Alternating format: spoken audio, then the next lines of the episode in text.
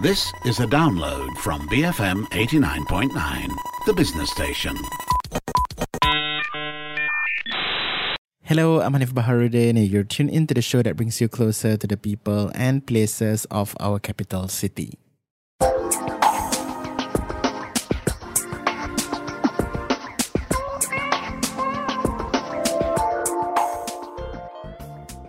Have you ever wondered how our residential and housing areas in the city and in the country were conceptualized and designed? How did we arrive at the kind of houses that most of us live in today? From terrace houses to bungalows and low cost apartments to high end condominiums. In this episode, we will be tracing the history of house designs and areas in Malaysia and its relationship with society does where we stay affect our relationship with others? Joining me to unpack all this is Alice Sabrina Ismail, Director of Architecture from the Faculty of Built Environment and Surveying University Technology Malaysia. And she's going to start by tracing back the history of housing development in the country. Um, okay, thank you so much, Hani, for the question.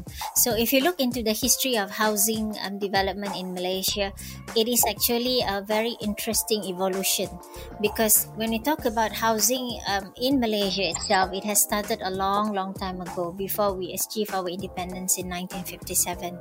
So, to understand how is the historical development of housing development in Malaysia, I think I'll, I'll first break it into few categories for easy understanding for the listener. So if we look into the first category is actually the historic housing prototype. So the historic housing prototype is actually developed in the early part of the 19th century and it has a lot of influence from the colonial and also the migration from the various different kind of ethnic groups. So and the most representative examples that actually fall in this category of historic housing prototypes are actually the shop houses and the bungalow. So the shop houses and the bungalow actually are the early form of housing development in Malaysia. So from from this um, typology of shop houses and the bungalow, it is actually brought in by the ideation of during the British colonization, mixing with the multiracial immigrants into Malaysia. So and it resulted to a lot of formation of a combination of unique architectural um, cultural and social background of the plural society in Malaysia embedded into the design of the shop houses, which consist of the Malay, the Chinese, the Indian influences into the design scheme of the shop houses housing. So if we look also into the historic housing prototypes, and you can see that the shop houses is actually the unique kind of an urban housing form. So it is actually the starting point that developed into the modern housing scheme that we have nowadays in the late uh, 20th century, in the early 21st century. So the um, shop houses design, as you can see, the first stage, um, it is had a very kind of a narrow plan, and uh, it has um, two uh, two story house uh, uh, development where you have the ground floor for the residential purposes, and um, at the ground floor usually is where they conduct the business and also at the upper floor they have for these residential purposes.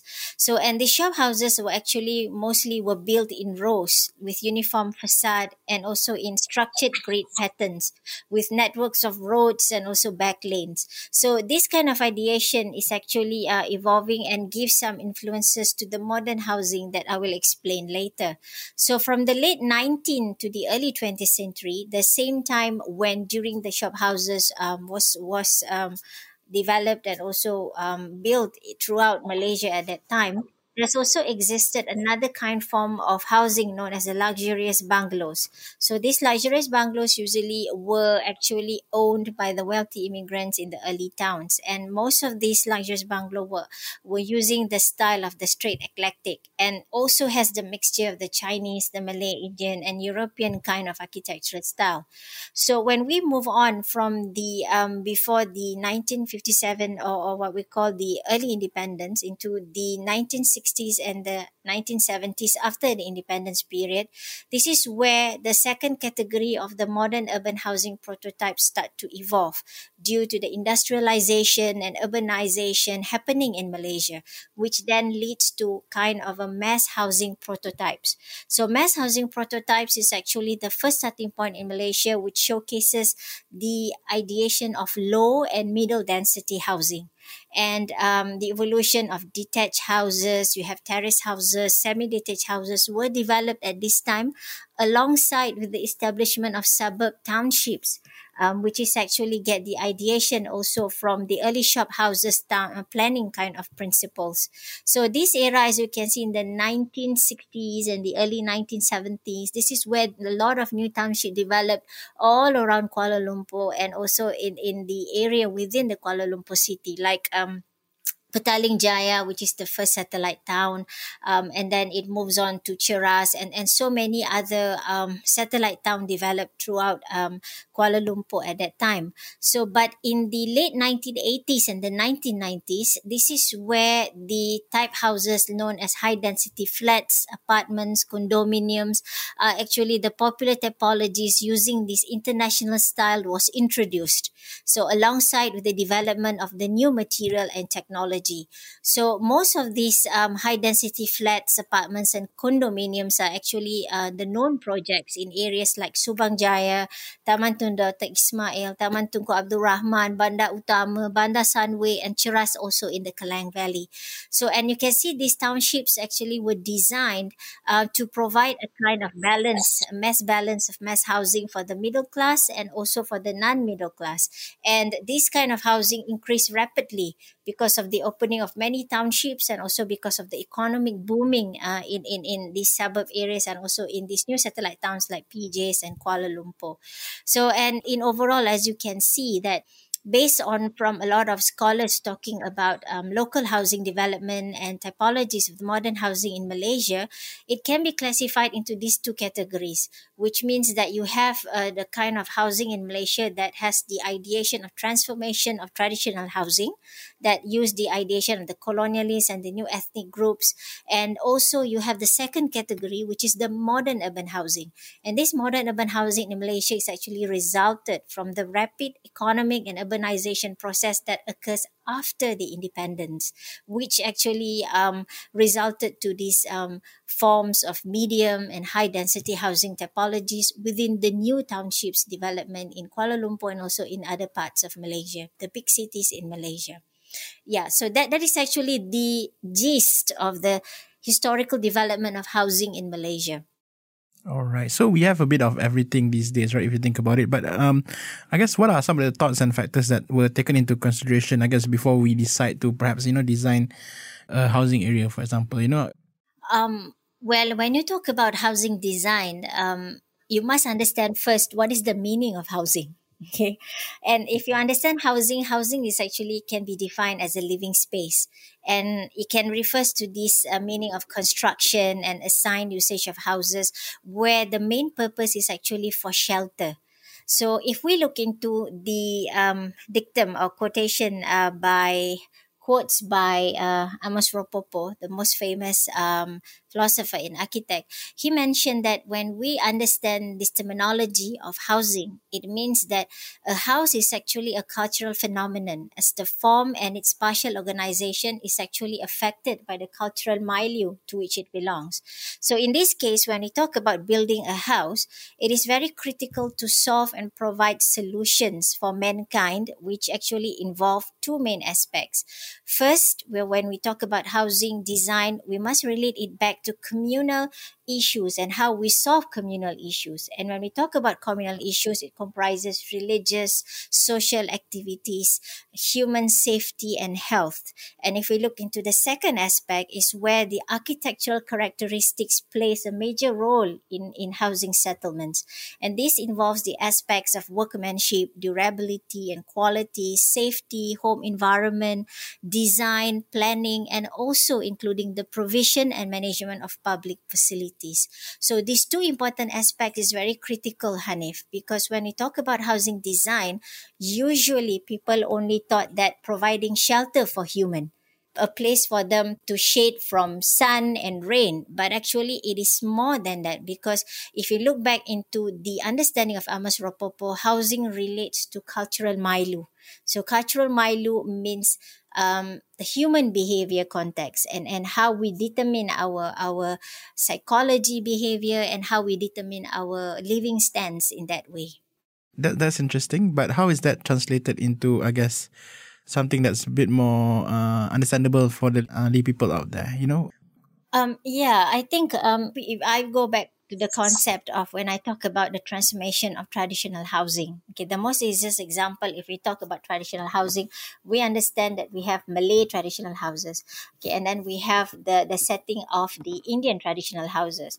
For instance, I'm taking example of Malay traditional houses. Everybody knows Malay traditional houses. You know, uh, when when we talk about cultural milieu, is that um, the planning of the houses is actually determined by the the ideation of privacy between men and women you know the segregation and the zoning of the spaces. You have the public you have the semi-public you have the private spaces. So when the traditional houses of the malay for instance they are designed based on the culture of the malay people. And how do they integrate the culture of the malay people with the islamic religion? Uh, when you talk about this idea of privacy segregation of gender and so forth forth. So this is the same concept when we talk about other cultural milieu, like the Chettiar houses. You know, the, the Indian also have their own Chettiar houses. It's a traditional houses. And they also have the same kind of a concept that relate culture back into their housing scheme, into their housing design, whether it's spatial organization or whether the house form itself. But if you look into the context of the modern urban housing, this ideation of the cultural milieu starts to evolve and, and it starts to change. Because if you look into modern urban housing, the sense of gender segregation, the sense of privacy, the sense of safety and security like we have in a traditional Malay house is not there anymore okay? It's it's lost in, in, in the process of design. Um, maybe because of the economic factors um, you're trying to save costs of building design and things like that. But if you can see like modern urban housing like terrace houses terrace houses design has a very kind of what we call orderly uh, kind of a design to it where you have the porch at the front you enter the house you enter the living room and then you enter the um, dining room and you have the kitchen which is at the back and a little backyard. And then you go upstairs you have the the master bedroom the bedroom. So everything is designed according to grid line. So wherever you go the terrace houses is all having the same kind of layout whether you bought the terrace houses in kuala lumpur in malacca in johor or wherever places that you go it has the same kind of a layout. It has the same kind of grid line and also have the same kind of layout sizes in that way. So in this sense what i'm saying is that the modern urban housing loses this touch of cultural milieu in it compared to the traditional uh, houses. Because traditional houses they concern about culture they concern about identity self-belonging sense of placement sense of attachment to it. But the modern housing loses all of this quality and all of this value. So these are actually a very critical issue that i think the modern generation need to understand. Because when you talk about houses where we live for 24 hours a day. So it shaped our behavior. So it shaped the way we live. It shaped how the way we think and how the way we bring our family and also our community. So these sense are not there anymore in, in the modern housing that was Ali Sabrina Ismail, Director of Architecture from the Faculty of Built Environment and Surveying, University Technology Malaysia, talking about housing designs in Malaysia and its relationship with the society. We're going for a short break. Stay tuned. I'm Hanif Baharudin and you're listening to I Love KL on BFM 89.9.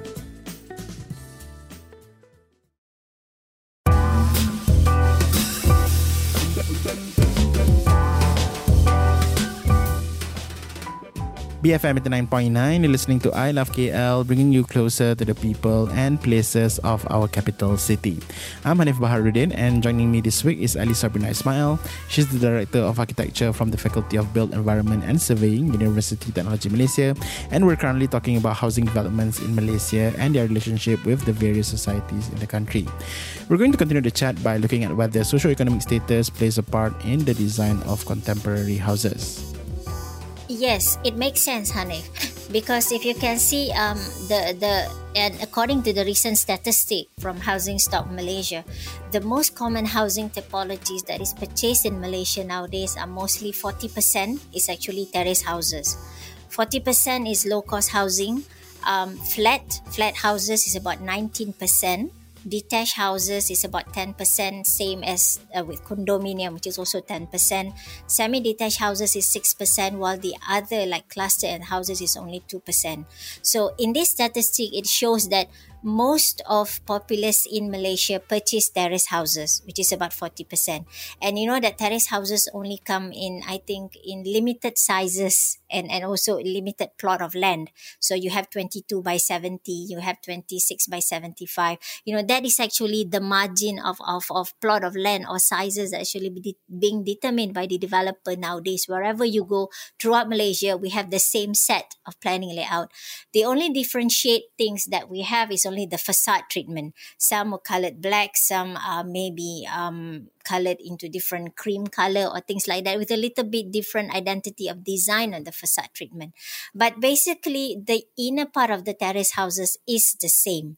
So if you were mentioning that um, the housing design that we have is differentiated via the class or socioeconomic status, yes, because you can see that housing design in Malaysia, the types of supply housing that we have actually divided into three broad categories. You have the low cost, the medium cost, and also the high cost.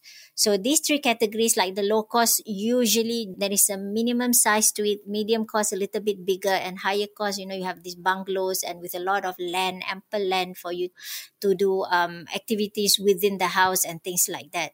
So this is actually the thing that we have to look back again when we talk about housing design how actually we want to differentiate it because when we talk about um, identity, most of the design facade is identical. And this is where I, I always like to use the example of looking back to the traditional houses because traditional houses if you can see they have the same sizes but the way how they design the houses is actually according to the needs of the people you know it needs to the, to the user itself. Like you can see the rumah melaka design is is the same sizes a little bit bigger here and there but it has the same um, kind of a layout with the rumah negeri sembilan for instance a traditional house. But the layout inside is actually they more value towards the the culture of the people who use the house in that sense. So this is where, like I mentioned before, we are missing this um, value of Melayu culture into the housing design. And when we segregate this housing design by according to economic status, by according to class, so at the end of the day, they give a kind of a margin. You know, for instance, the rich people only live on the side of the town okay? And, and maybe the the low cost people live on the other side of the town. So when you have this kind of segregation there is no mixing between the higher income the low income and the middle income people. And and this is where the ideation of community integration or social cohesion doesn't come into play and this is quite a danger because when you have a kind of a living settlement that actually segregate the society social cohesion cannot happen. And also, what I'm saying is that um, the formation of identity and what, what I call is that um, integration of society, it doesn't work that way because we are separating them between the socioeconomic status and class. So it's quite a danger actually. And when you talk about unity, integration of society, you know, the rich become much richer, the poor become much poorer, and middle class still stay middle class as it is. So this is where the gaps also happens in a lot of um, settlements throughout Malaysia.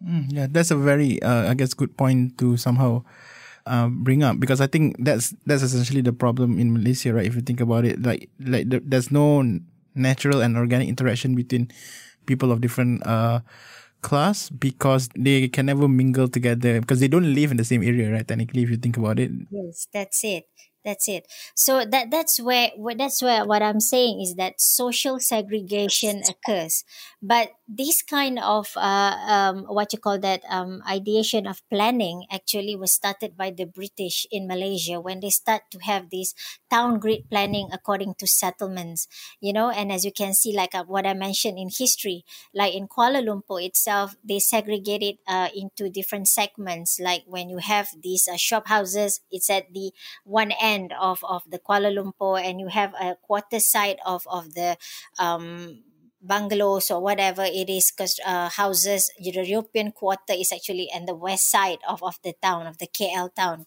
So this is the, the starting point of the great pattern of, of, of housing prototypes start to occur in Malaysia and it start to evolve up until now. But but at the end, when we talk about the segregation of society, you know, you are breaking up the society. Like what I'm agreeing to you. So how can we foster unity?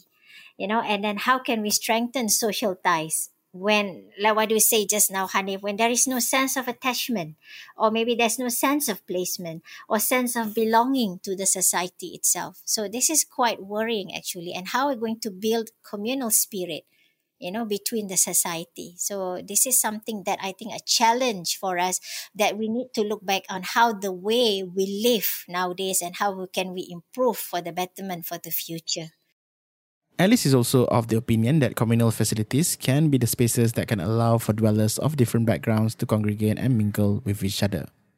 Yeah, yeah. I think uh, you are right, Hanif, because now what I'm seeing is that the lacking things that we have in our modern housing, especially our living settlement in Malaysia, is that we don't have enough communal facilities or public amenity space you know this is this is quite worrying because uh, sometimes when, when you look at the modern settlement or the living settlement that we have nowadays we have a lot of rows and rows of terrace houses but we don't provide enough public amenities or communal facilities if you have a, a better commu- communal facilities with good physical aspects with multi-function spaces it can cater all groups of people not only comprising the children the youth and the elderly age users.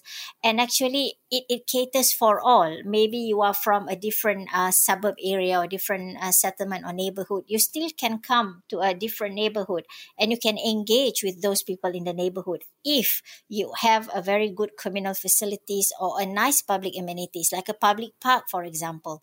So this is where I have to look back again to this ideation um, of when we design a, a, a living settlement or when we design a residential area, it must have and it must be supported by a good design of public facilities because it can give benefit to the development of not only the dwellers who, who live within that area but also dwellers that might come from other areas. They also can enjoy the same public facilities with the dwellers that who are staying there.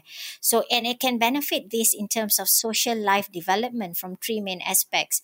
And as you can see the first one is that uh, by having a well functioning community space, it can reduce the level of crime rate within the settlement area itself. Because if you have a frequent usage of public facilities, the communities from two different suburbs or two different areas will tend to interact. And then they can recognize each other and then they can healthily socialize with each other. So this at the end can stimulate the feeling of belongingness, you know, sense of responsibility that among them, to have among them. And as a result from this, it can create a sense of surveillance within their settlement. And this can encourage a kind of a safer living territory. But the one of the living settlement that we have nowadays, we lacking actually, we lack of public facilities, amenities, and these community spaces. We have playground, but it's too small, and sometimes it's too packed. Or maybe we have public park, but it is not well managed, you know, or, or maybe it's it's not good, well taken care of okay so these are the things uh, when i talk about communal space it's not only will lower down and the crime rate and and have a good interaction. But also at the same time it did enliven the housing settlement to become the center of attraction for societal focal point. So this is will actually um, foster like i mentioned just now unity social cohesion regardless of different religious backgrounds ethnicity or race. So it can create a kind of good values among the among the users and also can build communal spirit. So um, that's why we need to look back into how we design our public amenities especially in the living settlement Hmm. What about the quality of the amenities? I mean, like you said, um, sometimes yeah, we have a playground, but it's too small. We have a park, but it's not well managed. Um, how important is it to um make sure that the quality of these amenities are not only up to par, but also accessible for people from different all, all walks of life, right? Yeah. Um now when we talk about um, there are two things that we have to look into. One is the quantity of the amenities, and also another one is the quality of the amenities. So, if we look in terms of the aspect of uh, quality performance, for instance, I think um, there's there's a lot of reports done actually on um, housing's issues, and and there are scholars who pointed out that there are actually um, facilities, but then it is badly deteriorated and also because of poor design, insufficient maintenance, you know, and a lot of um, defective outcomes. And also at the same time, you have various defects of construction and, and things like that. So if we look into this matter, um, I think that's that's we need to take an action on how actually we can improve the quality. So one method that we can use is based on this ideation of sustainable adaptation. So sustainable adaptation here means is that um, changing of its use, but still retaining the the original condition of the public spaces or the amenities itself to the most, and also to prolong its useful life. So, for instance, we can use this uh, concept of when I talk about maintenance or adjustment or reuse or upgrading the, the amenities actually to accommodate to the needs of the current condition. So, in this sense, terms like renovation, refurbishment, remodeling, reinstatement, you know, retrofitting, rehabilitation, recycling, actually can come into the process of adaptation for these uh, amenities, public amenities, especially in in in the um, uh, housing settlements or housing areas. For instance, I would like to give an example in Singapore, for instance. So in Singapore, what they did was that to solve the issues of um, public residential building and, and the amenities that was built in the year 1970s or the 1980s what the government did was that uh, the Singapore government actually did not um, demolish or, or, destroy or actually um, what you call diminish the the public facilities and and uh, that have in the in the um, housing settlement. But what they what they did was that they embrace a kind of a heavily subsidized building adaptation program. So they up, they uplift you know they refurbish and they retrofit back these public amenities so it can be used back to fulfill the current condition or the current context and the current needs of the society. So in Malaysia itself, we actually lacking in this sense. So I think um, we need to have a proper kind of a strategic procedure and how to handle these existing public amenities and maintain it, how to refurbish it, you know, how to rehabilitate it and re- retrofitting it to make the facilities that we have within the housing settlements using this concept of sustainable adaptation.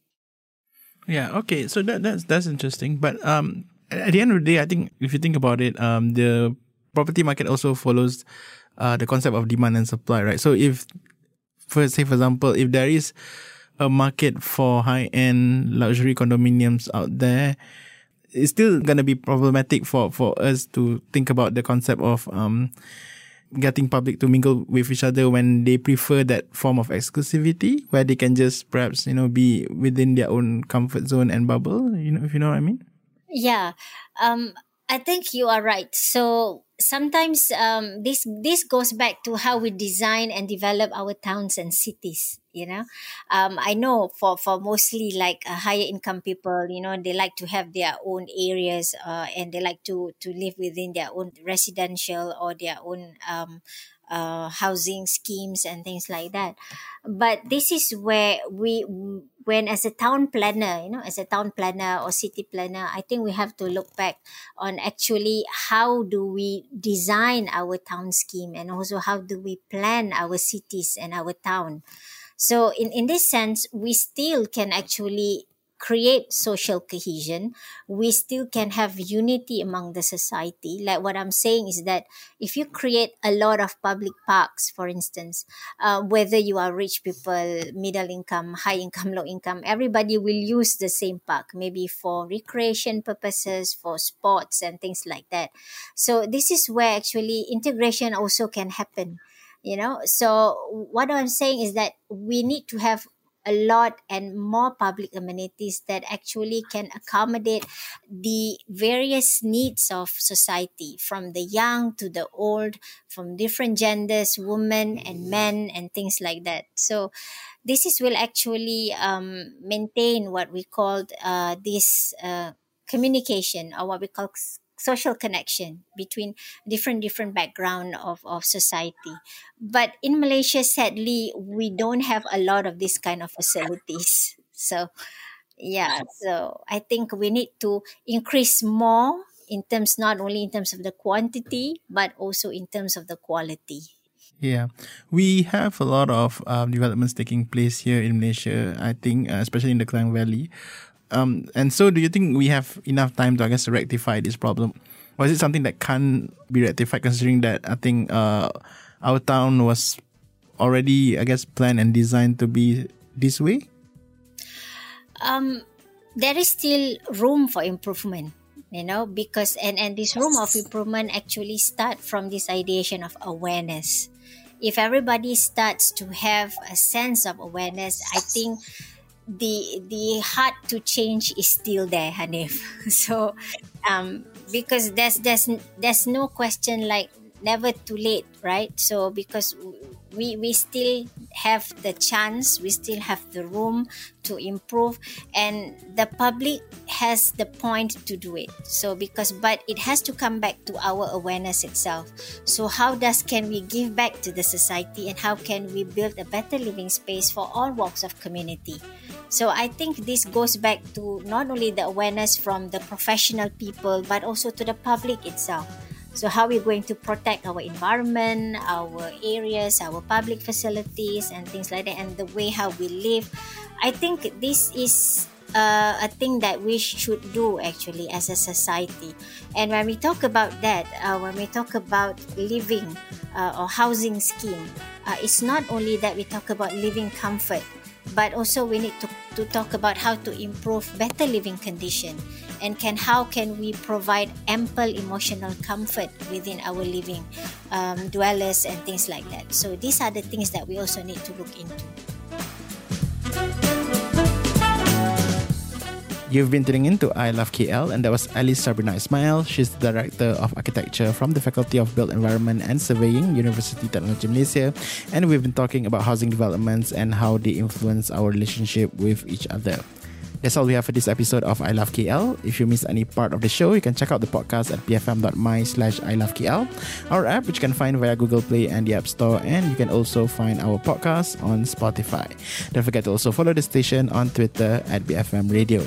My name is Hanif Baharudin, and you have been tuning in to I Love KL, bringing you closer to the people and places of our capital city. Join us again next week, only on BFM 89.9, the business station.